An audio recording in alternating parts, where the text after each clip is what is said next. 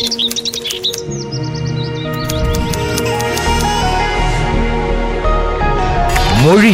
விழி. இனத்தின் ஒளி. கலையில் முன்னோடி. ஓடினாள் ஓடினாள் வாழ்க்கையின் ஓரத்திற்கே ஓடினாள். கழக கண்மணிகளாம் என் அன்பு உடன்பிறப்புகளே. அரசியல் தலைவன். தம்பி உடையா? கடைக்கு அஞ்சானுங்களை கருணாநிதி என்னும் நான் இலக்கிய புலவன். என் உயிரினும் மேலான அன்பு உடன்பிறப்பு என்றும் முதல்வன். கருணாநிதியினுடைய வழித்தோன்றல்கள் இருக்கத்தான் செய்கிறார்கள். ஒரு கருணாநிதி போனாலும் வர நிச்சயமாக பாரத் உயர்கல்வி மற்றும் ஆராய்ச்சி நிறுவனம் வழங்கும் முத்தமிழறிஞர் கலைஞரின் நெஞ்சுக்கு நீதி தமிழ் தலைவனின் வரலாறு. பவர்ட் பை அனுஜ் டைல்ஸ் தங்கமக்மார்க் நல்லெண்ணெய் இணைந்து வழங்குவோர் உதயகிருஷ்ண ஆசல்னை என் தலைக்கு வந்த ஆபத்துகளில் மிகப்பெரிய வரிசையில் ஒன்றுதான் புதுச்சேரி ஆபத்து. கியூ வரிசையில் நிற்பது போல நின்று கொண்டிருந்த கலகக்காரர்கள் ஆளுக்கரு அடி என்னை அடித்தார்கள். நான் மயக்கமுற்றேன் சுருண்டு விழுந்தேன். நான் இறந்து விட்டதாக கருதி சாக்கடை ஓரத்தில் தூக்கி எறிந்துவிட்டு போய்விட்டார்கள். பெரியார் கண்ணுறங்காமல் என்னை பற்றி கவலைப்பட்டு கொண்டு உட்கார்ந்திருந்தார். என்னை கண்டதும் ஆறத் தழுவிக் கொண்டு என்னுடன் வா போகலாம் என்று ஆணையிட்டார். ஓராண்டு காலம் குடியரசு அலுவலகத்தில் பணியாற்றி பெரியாரிடம் கல்வி கற்கும் மாணவனாக இருந்தேன்.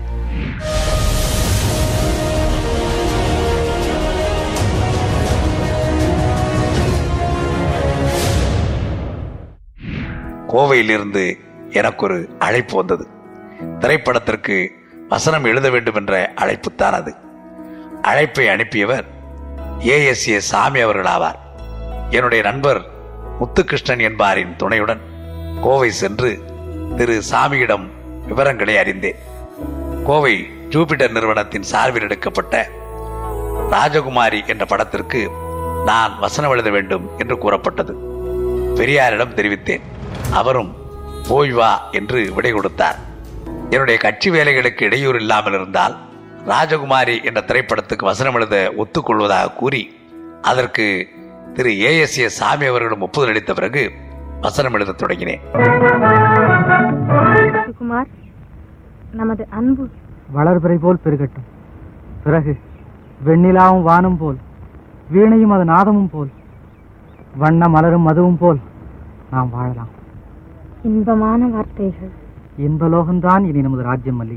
அந்த படத்தில்தான் புரட்சி நடிகர் எம்ஜிஆர் முதன் முதலாக கதாநாயகனாக நடித்தார்.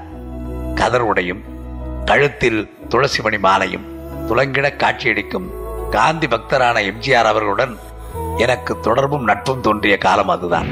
ஆயிரத்தி தொள்ளாயிரத்தி நாற்பத்தி ஐந்தாம் ஆண்டு ஜூபிட்டர் திரைப்பட நிறுவனத்தில் திரு ஏஎஸ்ஏ சாமி அவர்களின் டைரக்ஷனில் வெளிவந்த ராஜகுமாரி திரைப்படத்தில் கதாநாயகனாக நடித்த அவருக்கும் வசனகர்த்தாவாக பணியாற்றிய எனக்கும் நட்பு உதயமாயிற்று. கோவை நகரத்தில் நானும் அவரும் ஒரே வீட்டில் வாழ்ந்ததும் அரசியல் சமுதாய கருத்துக்களை பரிமாறிக்கொண்டதும் கலை உலகில் இணைந்து பணியாற்றியதும் இருவரும் ஒரே இயக்கத்தில் செயலாற்றுகிற அளவுக்கு எங்கள் நட்பு கனிந்ததும் என்றென்றும் மறக்க முடியாத பசுமையான நினைவுகளாகும். அபிமன்யு மருதநாட்டு இளவரசி மந்திரிகுமாரி நாம் மலைக்கள்ளன் காஞ்சி தலைவன் எங்கள் தங்கம் புதுமை பித்தன் அரசிளங்குமரி போன்ற பல்வேறு திரைப்படங்களில் எங்களின் கலைத்துறை தோழமை கொடிகட்டி பறந்தது. கலைத்துறையில் கொண்டிருந்த அதே நட்புணர்வுடன் ஆயிரத்தி தொள்ளாயிரத்தி எழுபத்தி ரெண்டு வரையில் நானும் அவரும் அரசியல் துறையிலும் இரண்டர கலந்திருந்தோம். அண்ணாவின் நூல்களை அவருக்கு நான் கொடுப்பேன். காந்தியின் நூல்களை அவர் எனக்கு கொடுப்பார். எங்களுக்கிடையே அடிக்கடி விவாதங்கள் நடைபெறும். அவைகளின் முடிவு பிறகு அவர் கழக அணியில் இருந்ததுதான். கோவைக்கு அடுத்த சிங்காநல்லூரில் பத்து ரூபாய்க்கு ஒரு வீடு பிடித்துக் கொண்டு நானும் என் மனைவியும் தங்கியிருந்தோம். திருவாரூரில் இருந்த என் தந்தைக்கு உடல்நிலை சரியில்லை ஆபத்தாக இருக்கிறது என்று நானும் பத்மாவும் திருவாரூருக்கு விரைந்தோம். தந்தை சாவோடு போராடி கொண்டிருந்தார். பெரிய அளவில் வைத்திய உதவிகளை செய்ய வசதியான நிலையில் குடும்பம் இல்லை. உள்ளூர் மருத்துவம்தான் வேறு வழி இல்லை. ஏறத்தாழ பதினைந்து நாட்களுக்கு மேல் தந்தை மரண வேதனையை அனுபவித்தார். அவர் அருகிலேயே நானும் என் தாயும் உட்கார்ந்திருந்தோம். எத்தனையோ நினைவுகள். என்னுடைய வாழ்க்கையின் ஒவ்வொரு வினாடி வளர்ச்சியிலும் அக்கறை காட்டிய என் தந்தையின் கண்களில் நீர் துளித்தவாறு இருந்தது. அவரால் அதிகம் பேச முடியவில்லை. அடுத்த கதை எழுதி முடித்து விட்டாயா என்று ஈன சுரத்தில் கேட்டார். இன்னும் கொஞ்சம் பாக்கி இருக்கிறது என்றேன். நான் என் கதையை முடிக்கப் போகிறேன் என்று சொன்னார். சாவு பிடியிலும் அவரது இயல்பான இலக்கிய செழுவை அழிந்து விடவில்லை ஒரு மாதத்திற்கு முன்புதான் நான் எழுதி வெளிவந்திருந்த ராஜகுமாரி படத்தை காண அவர் விரும்பினார். அவருக்கோ கண் ஒளி சரியில்லை. ஆயினும் படத்தை பார்க்காவிட்டாலும் வசனங்களை கேட்கவாவது வருகிறேன் என்று திருவாரூர் தியேட்டரில் வந்து படத்தை பார்த்துவிட்டு அல்ல அல்ல கேட்டுவிட்டு வந்தார். நான் எழுத்தாளனாக வேண்டும் என்பதில் அவ்வளவு ஆசை அவருக்கு. அந்த ஆசைகள் அலைமோதும் உள்ளத்தோடு அவர் பலையென மரணப்படுக்கையில் சாய்ந்து கிடந்த காட்சியை எங்களால் சகித்துக் கொள்ள முடியவில்லை. ஆயினும் இயற்கை தன் வேலையை செய்ய துடித்துக் கொண்டிருந்தது. நாங்கள் எல்லாம் அவர் அருகில் அமர்ந்திருந்த போது திடீரென அவர் உடல்நிலை மிக கவலைக்கிடமாயிற்று. நான் மருத்துவரை அழைத்து வர ஓடினேன். மருத்துவர் வடிவேலு என்பவர் மருத்துவ மாநாடு ஒன்றினை தலைமை வகித்து நடத்தி கொண்டிருந்தார். நான் போய் மாநாடு நடைபெறும் அரங்கில் அமர்ந்தேன் என்னை பார்த்ததும் தலைமை வகித்துக் கொண்டிருந்த வடிவேலு என்னை மாநாட்டில் பேசுமாறு பணித்தார். ஒரு கணம் தந்தையை மறந்தேன். அம்மாநாட்டில் பேசத் தொடங்கினேன். நான் வந்த வேலையை மருத்துவர் வடிவேலுவிடம் சொல்லவில்லை. பேசிக்கொண்டே இருந்தேன். நண்பன் தென்னன் உள்ளே ஓடோடி வந்தான். மாநாட்டு தலைவர் காதில் ஏதோ சொன்னான். தலைவர் என் கையில் ஒரு சீட்டை எழுதி கொடுத்தார். என் தந்தை காலமாகிவிட்டார் என்ற செய்திதான் அந்த சீட்டில் இருந்தது. பேச்சை முடித்துக்கொண்டு வீட்டிற்கு ஓடி வந்தேன். என்னை அனைத்தும் மகிழ்ந்தும் அன்பொழுக பேசியும் கண்டித்தும் கனிவு காட்டியும் வளர்த்த என் தந்தை நீண்ட துயில் கொண்டு விட்டார். தன் கணவரிடத்தில் உயிரையே வைத்திருந்த என் தாயின் தாலியை ஏன் தான் பிரித்து கொண்டாரோ தெரியவில்லை. எப்படியோ எங்கள் குடும்பத்து ஆலமரம் சாய்ந்து விட்டது. நாங்கள் ஆலையிலிட்ட கரும்பானோம் தந்தை மகர் காட்டும் நன்றி அவையத்து முந்தி இருப்பச் செயல் என்று வள்ளுவர் பாடினார். தன் மகனை அவையில் முதன்மையானவனாக ஆக்க முயல்வதுதான் தந்தை செய்திட வேண்டிய கடமையாகும் என்பது இதற்கு பொருள். அந்த முயற்சியில் என் தந்தை ஈடுபட்டது உண்மை. அதன் விளைவினை வெற்றி கனியினை அவர் கண்டிடவில்லை. ஆனால் அவரது தொடக்க முயற்சி என்னை மனிதனாக்கியது என்பதனை எண்ணுந்தோறும் என் கண்கள் அறிவுகளாகின்றன. மகனுக்கு தந்தையாற்ற வேண்டிய கடமையுடன் திருவள்ளுவர் தனது அறிவுரையை நிறுத்திக் கொள்ளவில்லை. அந்த தந்தைக்கு மகன் செய்ய வேண்டிய உதவி என்ன என்பதையும் வரையறுத்து காட்டியிருக்கிறார். மகன் தந்தை காற்றும் உதவி இவன் தந்தை எண்ணோற்றான் கொல்லெனும் சொல் என்பதாகும். இந்த குரலில் முழு பொருளையும் நிறைவு செய்து விட்டேனோ இல்லையெனில் நிறைவு செய்வதுதான் காலமெல்லாம் எனக்காக கவலைப்பட்ட என் தந்தைக்கு நான் செய்யக்கூடிய கைமாறாகும் பிறந்த உயிர்கள் இந்த மண்ணில் இறந்து மறைதல் புதிதுமல்ல. இன்பம் ஒன்றுக்காகவே வாழ்க்கை என்பதும் துன்பம் வந்தால் வாழ்வை வெறுப்பதும் உறுதி கொண்ட மாந்தர்தம் குலத்திற்கேற்ற உயரிய செயலும் அல்ல ஆற்றோடு போகும் தெப்பம் போல ஆடியும் அசைந்தும் அமைதி கண்டும் ஆறுயிர் பயணம் அவனியில் நடக்கும். எனவே ஆண்டோர் காட்டிய அரிய வினைகளை தொடர்க. தந்தையின் ஈமக்கடன்களை முடித்துவிட்டு நானும் துணைவி பத்மாவும் மீண்டும் கோவை சிங்காநல்லூருக்கு சென்றோம். சிங்காநல்லூரில் நாங்கள் இருந்த வீடு ரயிலடியிலிருந்து இரண்டுகள் தொலைவுக்கு மேல் இருக்கும் இரவு பனிரெண்டு மணிக்கு ரயிலடியில் இறங்கினோம். நின்று கொண்டிருந்த இரண்டு குதிரை வண்டிகளை முந்திக் கொண்டவர்கள் பிடித்து கொண்டு போய்விட்டார்கள் வேறு வண்டி எதுவும் இல்லை. திகைத்து நின்றோம். நள்ளிரவில் நானும் என் மனைவியும் ஒருவருக்கொருவர் துணையாக நடந்து கொண்டிருந்தோம். என் மனைவி தலையில் பெட்டியை தூக்கி கொண்டு கையில் பைகளையும் பூஜாவையும் தூக்கி கொண்டாள். நான் படுக்கையை தூக்கி தலையில் வைத்துக்கொண்டு மூட்டை முடிச்சுக்களை கையில் எடுத்துக் கொண்டேன். அந்த காட்சி இன்னும் என் மனதில் பசுமையாக இருக்கிறது. நான் வறுமையோடும் வாழ்க்கை வசதியற்ற தன்மையோடும் கஷ்டப்பட்ட நாளிலெல்லாம் என் மனைவி பத்மா இன்முகத்தோடு அவைகளில் பங்கு கொண்டாள். என்னோடு சேர்ந்து வாழ்க்கை போராட்டத்தை சமாளித்தாள். சிதம்பரத்தில் வசதி மிகுந்த குடும்பத்தில் பிறந்து பெரிய வீட்டில் வளர்ந்து என்னுடன் குருவிக்கூடு போன்ற சிறு அறையில் அவள் வாழ்க்கை நடத்த முகமலர்ச்சியோடு ஈடுபட்டதை எப்படித்தான் நான் மறக்க முடியும்? அந்த குருவிக்கூட்டு வாழ்க்கை அவ்வளவு இன்பமாக இருந்தது. இன்பத்தை பங்கிட்டுக் கொள்வதில் ஏற்படுகிற மகிழ்ச்சியை விட துன்பத்தை பங்கிட்டுக் கொள்வதில் உள்ளத்திற்கு எவ்வளவோ ஆறுதல். கடுமையான உணவு நெருக்கடி இருந்த காலம் அது. பையை தூக்கி கொண்டு ரேஷன் கடைகளுக்குத்தான் செல்ல வேண்டும். அன்றாடம் அரிசி வாங்கி கொண்டு வந்து தருகிற பொறுப்பை நண்பர் எஸ் ஏ ராசமாணிக்கம் ஏற்றுக்கொண்டார். அவர் அப்போது கோவையில் எனக்கு கிடைத்த கட்சி நண்பர். ஒரு நாள் மனைவி பத்மாவிற்கு கடுமையான காய்ச்சல். ஏன் தெரியுமா? மாவு அரைப்பதற்காக அரிசி மூட்டையை அவளே தலையில் தூக்கி கொண்டு இரண்டு பொருளாங்க தொலைவில் உள்ள மில்லுக்கு போய் வந்ததை நான் பார்த்து விட்டேன். யாராவது ஆட்களிடம் கொடுத்து அனுப்ப கூடாதா என்று ஆத்திரத்தோடு கேட்டேன். அதற்காகும் செலவை அவள் கணக்கிட்டு சொன்னாள். இருந்தாலும் அவள் அப்படி செய்தது எனக்கு பிடிக்கவில்லை. அடித்து விட்டேன். அதன் விளைவுதான் காய்ச்சல். அன்று எனக்கு ஸ்டுடியோவில் ஒரு கதை விவாதம். முடிவதற்கு இரவு ஒரு மணிக்கு மேலாகிவிட்டது. வீட்டிற்கு வர வேண்டும். ஸ்டுடியோவில் இருந்து ஒரு கார் மூலம் என்னை அனுப்ப திரு ஏஎஸ்ஏ சாமி முயற்சி செய்தார். ஆனால் டிரைவர்கள் யாரும் இல்லை. ஸ்டுடியோவிலேயே படுத்துவிட்டு காலையில் போகலாம் என்று சொன்னார். காய்ச்சலோடு மனைவியை வீட்டிலே விட்டுவிட்டு நான் எப்படி ஸ்டுடியோவில் தூங்க முடியும்? போய்த்தான் தீர வேண்டும் என்று புறப்பட்டேன். நல்ல இருட்டு. மழைத்தூரல் வேறு. ஒரு மைல் தூரம் நடந்திருப்பேன். இரு மருங்கிலும் உள்ள புதற்காடுகளிலிருந்து ஐந்தாறு நரிகள் ஒன்றாக வந்து சாலை நடுவே உட்கார்ந்து கொண்டன. எனக்கு பின்னால் திரும்பி ஓடவும் முடியவில்லை. முன்னால் அடியெடுத்து வைக்கவும் முடியவில்லை. நரிகளிடம் சிக்கிக் கொண்டால் அவைகள் ஆளை சூழ்ந்து கொள்ளும் என்பதும் மண்ணை வாரி இறைத்து மனிதனை வீழ்த்திவிடும் என்பதும் வீழ்ந்த மனிதனை அவைகள் என்ன செய்யும் என்பதும் நான் கேள்விப்பட்டிருக்கிறேன். ஒரு கணம் என்னை மறந்து நின்றேன். திடீரென ஓர் இராணுவ லாரி எதிரே வந்தது. அதன் பேரிரைச்சலிலும் விளக்குலியிலும் நரிகள் மிரண்டு ஓடி புதருக்குள் புகுந்து கொண்டன. நான் அங்கெடுத்த ஓட்டம் சிங்காநல்லூரில் வீடு போய்த்தான் நின்றேன். மாலையில் என் கையால் அடிபட்ட மனைவி வாசல் கதவை திறந்து வைத்துக் கொண்டு அந்த கார் இருளில் என் வருகையை எதிர்பார்த்து கொண்டு உட்கார்ந்திருந்தாள். உடம்பெல்லாம் நெருப்பாக குதித்தது அவளுக்கு.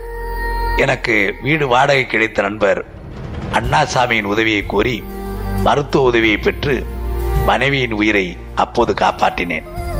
அந்த குருவிக்கூட்டினுள்ளே உட்கார்ந்து கொண்டு நான் எழுதி குவித்தவைகள் ஏராளம். அபிமன்யு என்கிற புராண படத்திற்கு புதுமையான வசனங்களை எழுதுகிற வாய்ப்பு எனக்கு கிட்டியது. அந்த படம் வெளிவந்த போது என் மனைவியையும் நண்பர்களையும் அழைத்துக் கொண்டு திரையரங்குக்கு சென்றேன். ஆனால் அந்த படத்தில் நான் எழுத்துப் பணியாற்றிய செய்தி திரையில் விளம்பரப்படுத்தப்படவே இல்லை. அநியாயம் நடப்பதை நீங்களுமா அனுமதித்தீர்கள்? அநியாயமா? சுபத்ரா இங்கு நடப்பது திருமணம். அநியாயமில்லை.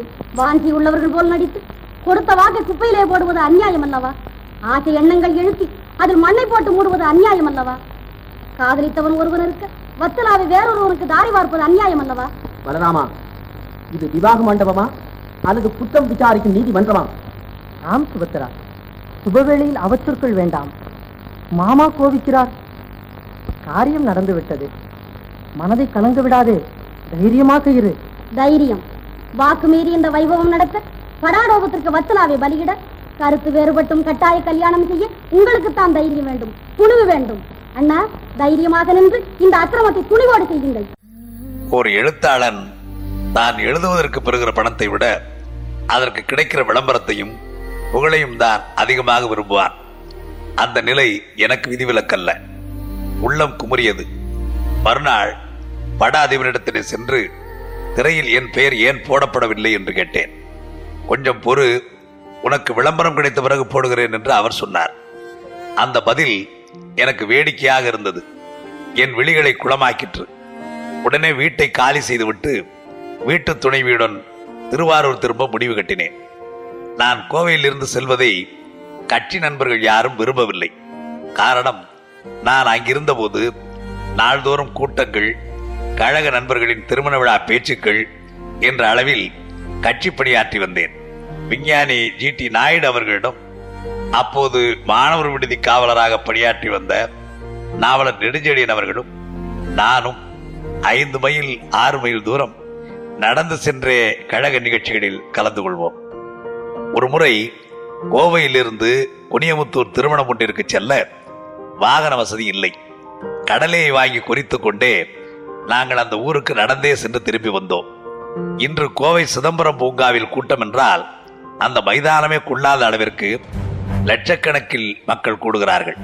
அன்றோ காந்தி சதுக்கம் என்கிற சின்னஞ்சிறு வெளியில்தான் கூட்டம் நடைபெறும். ஆயிரம் பேர் கூடுவார்கள். அதுவே எங்களுக்கு ஐந்து லட்சமாக தெரியும். கட்சியின் வளர்ச்சியை திரும்பி பார்க்கும்போது எவ்வளவு பெருமிதம் ஏற்படுகிறது. கட்சி நண்பர்களுக்கு எப்படியோ சமாதானம் சொல்லிவிட்டு நான் திருவாரூர் திரும்பி விட்டேன் ஒரு பெரிய திரைப்பட நிறுவனத்தாரிடம் கோவித்துக் கொண்டு திரும்புகிறோமே என்ற கவலையோ அவர்களுடைய வெறுப்பிற்கு ஆளாகிறோமே என்ற சஞ்சலமோ இல்லாமல் இனி என்ன செய்வது என்பதை பற்றி நினையாமல் திருவாரூர் சென்றேன். படத்திற்கு எழுதுவது நின்று பத்திரிகைகளுக்கு எழுதுவது நாடகங்கள் எழுதுவது என்ற அளவில் என் பணி நடைபெற்றது. குண்டலகேசியை அடிப்படையாக வைத்து இலக்கிய செறிவு சிறிதும் குறையாமல் மந்திரிகுமாரி என்ற நாடகத்தை எழுதினேன். துண்டுத்தாளாக வெளியிட்டுக் கொண்டிருந்த முரசொலியை வார இதழாக திருவாரூரிலிருந்து வெளியிடலாம் என்று திட்டமிட்டேன். வீட்டில் இருந்த நகை நட்டுகளை அடகு வைத்து பாரப்பத்திரிகை தொடங்கினேன். திருவாரூரில் திரு கரணி ஜமால் அவர்களை உரிமையாளராக கொண்ட கருணாநிதி அச்சகத்தில் முரசொலி அச்சடிக்கப்பட்டது. பத்திரிகைக்கு நல்ல வரவேற்பு இருந்தது. அதில் வரும் எழுத்துக்களை வியக்காதார் இல்லை வாழ்த்து கடிதங்கள் குவிந்தன. ஆனால் விற்பனையாளரிடமிருந்து பணம் தான் வந்து சேரவில்லை. வாரந்தோறும் பத்திரிகை வெளியிடுவது என்பது ஓர் அறுவை சிகிச்சை பிரசவமாகவே இருந்தது. அச்சக உரிமையாளர் ஒரு வாரம் இரண்டு வாரம் கடனை பொறுத்துக் கொண்டார். மூன்றாவது வாரம் அவரால் பொறுத்து கொள்ள முடியவில்லை. என்ன செய்வது? அவர் நிலை அப்படி. என் மனைவி போட்டிருந்த தாலி செங்கிலியை தாலி கயிறாக மாற்றிவிட்டு அந்த சங்கிலியை விற்று இரண்டு வார கடனை அடைத்து மூன்றாவது வார பத்திரிகை டெலிவரி எடுத்தேன். இரவோடு இரவாக அவைகளை நானும் பத்திரிகை மேனேஜர் கனகசுந்தரமும் தலையில் தூக்கி கொண்டு வருவோம். ஆற்றை கடக்க அப்போது ஒரு மூங்கில் பாலம் இருந்தது. அந்த பாலத்தின் வழியாக பத்திரிகைகளை தூக்கி கொண்டு அலுவலகம் வருவோம். நாங்கள் இருவரும் இரவெல்லாம் உட்கார்ந்து விற்பனையாளர்களுக்கும் சந்தாதாரர்களுக்கும் ஒட்டி அனுப்புவோம். இப்படி எத்தனை நாளைக்கு ஒரு பத்திரிகை நடத்த முடியும்? பத்திரிகை வாழ்வதா சாவதா என்ற போராட்டத்தை நடத்தி கொண்டிருந்த போது என் வாழ்க்கையிலும் ஒரு பெரும் போராட்டம் ஆரம்பித்து விட்டது. அதுதான் என் மனைவியின் உயிரை காப்பாற்ற வேண்டிய போராட்டம். இந்த போராட்டங்களுக்கு முன்பு நான் எதிர்பாராத அரசியல் போராட்டம் பேர் ஆயிரத்தி தொள்ளாயிரத்தி நாற்பத்தி ஏழில் இந்தியா சுதந்திரம் பெற்றது. லாலா லஜபதி ராயும் லோகமானிய பாலகங்காதர திலகரும் காந்தியடிகளும் பண்டித நேருவும் வல்லபாய் பட்டேலும் சுபாஷ் சந்திர போஸும் பெரியாரும் திருவிகாவும் பாபு சிதம்பரனாரும் பாரதியும் லட்சோப லட்சம் புடம்போட்ட தியாகிகளும் எழுப்பிய விடுதலை கனலுக்கு ஒரு நல்ல முடிவு ஏற்பட்டது. வெள்ளையன் இந்தியாவிற்கு விடுதலை கொடுத்தான்.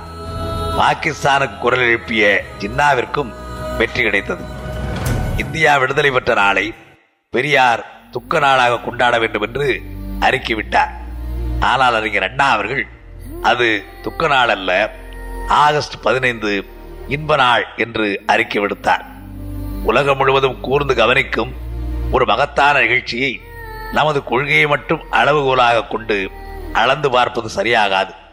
ஆகஸ்ட் பதினைந்தாம் நாள் இரண்டு நூற்றாண்டுகளாக இந்த துணை கண்டத்தின் மீது இருந்து வந்த பழிச்சொல்லை இழிவை நீக்கும் நாள்.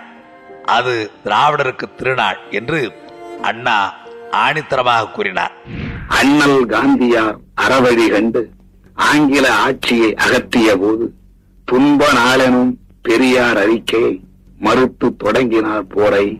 இன்ப நாளிது இனிய நாளிது என்பு தோலாய் ஆன இந்தியர் அன்புரு காந்தியின் அருளால் இன்று எழுந்தனர் அடிமை தலையினை அறுத்து முழங்குவோம் விடுதலை முரசினை எடுத்து என்றே அண்ணா அன்றே சொன்னார். ஆகஸ்ட் பதினைந்து பற்றிய பெரியாரின் கருத்தை வரிக்கு வரி மறுத்தார். இதனால் திராவிடர் கழகத்தில் பெரும் பிளவு ஏற்பட்டது. பெரியாருக்கும் அண்ணாவிற்கும் இடையே பாலம் அமைக்கப்பட வேண்டும் என்ற கருத்தில் முரசொலி வார இதழில் கடைசி நாட்கள் என்ற தலைப்பில் ஒரு நீண்ட கட்டுரை எழுதினேன். பெரியாரையும் அண்ணாவையும் ஒன்று சேர்க்கும் முயற்சிக்கு இடையூறாக நிற்கின்ற சந்தர்ப்பவாதிகளை பற்றியெல்லாம் அதில் நான் விமர்சித்திருந்தேன். இந்த கட்சி போராட்டத்தின் இடையேதான் என் மனைவியின் உயிரை மீட்கும் போராட்டத்தில் நான் ஈடுபட வேண்டியவனானேன் பிள்ளை பேட்டிற்காக என் மனைவியை மருத்துவமனைக்கு அழைத்து செல்ல வீட்டார் முற்பட்டார்கள். பத்மாவுக்கு இரண்டு நாட்களாகவே சிறிதளவு காய்ச்சல் இருந்தது. அதனால் அவள் மிகவும் களைத்து போயிருந்தாள். மருத்துவமனைக்கு அவளை அழைத்துச் செல்ல வாசலில் குதிரை வண்டி தயாராக நின்றது. எங்கள் குலதெய்வமாக வீட்டில் வழிபட்டு வந்த பெரிய தாயாரின் செல்லப்பெட்டியிடம் குத்து விளக்கு ஏற்றி வைத்து வழிபடச் செய்து மெதுவாக அழைத்து கொண்டு திருப்பக்கம் வந்தார்கள். ஏனோ தெரியவில்லை. அவள் கண்களிலிருந்து பொலபொலவென்று நீர் கொட்டியது. நான் அவளை கவலையோடு கவனித்துக் கொண்டு நிற்பதை அவள் பார்த்து விட்டாள். மருத்துவமனையில் சேர்க்கப்பட்ட பத்மாவுக்கு மறுநாளே குழந்தை பிறந்தது. முத்து சின்னஞ்சிறு பிஞ்சாக பத்மாவின் அருகில் படுத்திருந்தான். தன் அரவணைப்பில் உள்ள குழந்தையையும் என்னையும் மாறி மாறி பார்த்தவாறு பத்மா புன்னகை புரிந்தாள். அதுதான் அவளது கடைசி புன்னகை என்று எனக்கு அப்போது தெரியாது. இரண்டு நாள் தொடர்ந்தாற்போல் கூட்டங்களுக்கு சென்றுவிட்டு வீடு திரும்பிய என்னிடம் பத்மாவுக்கு விடாமல் காய்ச்சல் அடிக்கிறது என்ற செய்தி கூறப்பட்டது. மருத்துவமனைக்கு ஓடினேன். அவளால் சரியாக பேச முடியவில்லை. டாக்டர்களிடம் கேட்டேன். அவர்கள் பத்மாவின் ரத்தத்தை எடுத்து கிண்டிக்கு சோதனைக்காக அனுப்பியிருப்பதாகவும் அந்த முடிவு வந்தால்தான் காய்ச்சலுக்கான காரணம் தெரியும் என்றும் சொன்னார்கள். அதற்குள் என் பத்மாவின் உடல்நிலை மிகவும் மோசமாகிவிட்டது. நான் மருத்துவமனை தாழ்வாரத்திலேயே இரவு பகல் எந்நேரமும் காத்திருந்தேன். இறுதியாக டாக்டர்கள் இனிமேல் இங்கிருந்து பயனில்லை. வீட்டுக்கு தூக்கி கொண்டு போய்விடுங்கள் என்று கூறிவிட்டார்கள். சென்னைக்கோ திருச்சிக்கோ அவளை அழைத்துச் சென்று கடைசி வரையில் பார்த்து விடலாம் என்ற வசதி வாய்ப்பு எதுவுமற்ற நிலையில் வீட்டுக்கு அவளை அழைத்து வந்தோம் என் பிள்ளைக்கு மாமா பெயரை வையுங்கள் என்று மரணப்படுக்கையில் இருந்தவாறு அவள் கட்டளை பிறப்பித்தாள். கண்களை குளமாக்கிக் கொண்டு அருகே நிற்கும் என்னை தனது இழைத்த கரங்களால் பற்றி கொண்டு கவலைப்படாதீர்கள். எனக்கு ஒன்றுமில்லை. இன்னும் பத்து நாளில் சரியாகிவிடும் என்று அடிக்கடி ஆறுதல் கூறினாள். அவள் என் மருமகன்களை தன் பிள்ளைகளாகவே பாவித்து அன்பொழுக நடத்தி வந்தாள். மாறனை மூத்த தம்பி என்றும் அமிர்தத்தை நடுத்தம்பி என்றும் செல்வத்தை சின்னோண்டு தம்பி என்றும் செல்லமாக அழைப்பாள். எல்லோரும் என் பக்கம் வாருங்கள் என்றாள். என் அன்னை குழந்தை முத்துவுடன் அவள் அருகே நின்றார்கள். மற்றவர்கள் அவளை சூழ்ந்து நின்றோம். அவளது சகோதரிகளும் சகோதரர்களும் வந்திருந்தார்கள். அவள் பேசத் தொடங்கினாள். மருமகன்களை எப்படி படிக்க வைக்க வேண்டும்? மகனை எப்படி கண்டிப்பாக வளர்க்க வேண்டும்? குடும்பம் எப்படி ஒற்றுமையாக இருக்க வேண்டும்? ஒரே அறிவுரைதான். பேச்சின் முடிவில் பிரக்கு இழந்தாள். மூச்சு மாத்திரம் இழுத்துக் கொண்டிருந்தது. பாலை கிளியில வெயில் கொடுமையினால பாலைவனம் தகிச்சிட்டு அப்ப ரெண்டு மான்கள் ஆண்மான் ஒன்று பெண்மான் ஒன்று. இந்த ரெண்டு மானம் தண்ணி கிடைக்காம நிழல் கிடைக்காம பாலைவனத்துல அலையுது. அப்படி அலையும் பொழுது அதை பாடுறான். கவிதர் பாடுறாரு இந்நிழல் இன்மையால் வருந்திய மடப்பிணைக்கு தன்னிழலை கொடுத்தளிக்கும் கலை. நிழலே இல்லாம அலையுது. அப்ப அந்த ஆணுக்கு வர்ற அக்கறை பாருங்க. தன்னுடைய மனைவிக்கு மனைவியான மானுக்கு தன்னுடைய இணை மானுக்கு நிழல் கிடைக்க வேண்டும் என்ற அக்கறையில் அந்த வெயிலில் கொடுமையான வெயிலில் ஆன்மா நின்று கொண்டு அந்த நிழல்ல நீ படுத்துக என்று பெண்மானை படுக்க வைக்கிறது. மான் கூட தன் மனைவிக்கு நிழலாக இருந்திருக்கிறது. ஆனால் நானோ கொடுமையான வறுமையிலும் கடுமையான நோயிலும் என் மனைவிக்கு நிழலாக இருந்திட முடியவில்லை. இந்த நிலையில் புதுக்கோட்டையிலிருந்து கட்சி நண்பர் அருணாச்சலம் என்பவர் திருவாரூர் வந்து சேர்ந்தார். எதற்காக தெரியுமா? புதுக்கோட்டையில் ஒரு கூட்டத்தில் பேச ஒப்புக்கொண்டிருந்தேன் அதற்கு அழைப்பதற்காக. என் மனத்தில் பெரும் போராட்டம். அந்த கடைசி நேரத்திலாவது நான் என் மனைவிக்கு நிழலாக இருந்திருக்க கூடாதா? கல் நெஞ்சமா? கடமை உணர்வா? எது வென்றது? எனக்கே தெரியவில்லை. நண்பர் அருணாச்சலத்தின் வார்த்தையை தட்டாமல் புதுக்கோட்டைக்கு புறப்பட்டேன். இரவு கூட்டம் முடிந்தது. உடனே என்னை ஊருக்கு அனுப்ப வேண்டும் என்ற கருணை உள்ளம் அவர்களுக்கு மனைவியை இந்நிலையில் விட்டுவிட்டு வந்து விட்டோமே என்ற அவசரம் எனக்கு. ஒரு லாரி கிடைத்தது. லாரியில் ஏறி திருவாரூர் வந்து சேர்ந்தேன் மறுநாள் இரவு. வீட்டு வாசலில் ஒரே கூட்டமாக இருந்தது. வீட்டை நெருங்கினேன். அழுகுரல் பலமாக இருந்தது. அப்போதுதான் என் அருமை பத்மா கடைசியாக கண்களை மூடியிருக்கிறாள். இனி திறந்து பார்க்க மாட்டாள். அப்போது என்னை தேடினாளோ? அல்லது இரக்கமற்றவன் எங்கேயோ போகட்டும் என்று முணுமுணுத்தாளோ அதெல்லாம் தெரியாது. அருகே சென்று பார்த்தேன். வாழ்க்கை போரை இளமையிலேயே முடித்துக்கொண்டு நிம்மதியாக தூங்கிக் கொண்டிருந்தாள். மூன்று வருட இல்லற வாழ்வு. அதற்குள் அவளுக்கு அது கசந்து போயிற்று போலும். என் கண்ணீர் துளிகள் அவள் சலனமற்ற முகத்தில் விழுந்து உருண்டன. மெதுவாக அவள் முகத்தின் பக்கம் குனிந்தேன். பக்கத்தில் ஏராளமான பெண்கள் அமர்ந்திருந்தனர். அதை பற்றி நான் கவலைப்படவில்லை. என்னுடையவளை நெற்றியில் முத்தமிட்டேன். அவளுக்கு தர அது ஒன்றுதான் என்னிடம் இருந்தது அவள் தன் அத்தியாயத்தை தனது இருபதாம் வயதிலேயே என் வாழ்க்கை புத்தகத்தில் முடித்துக் கொண்டு போய்விட்டாள்.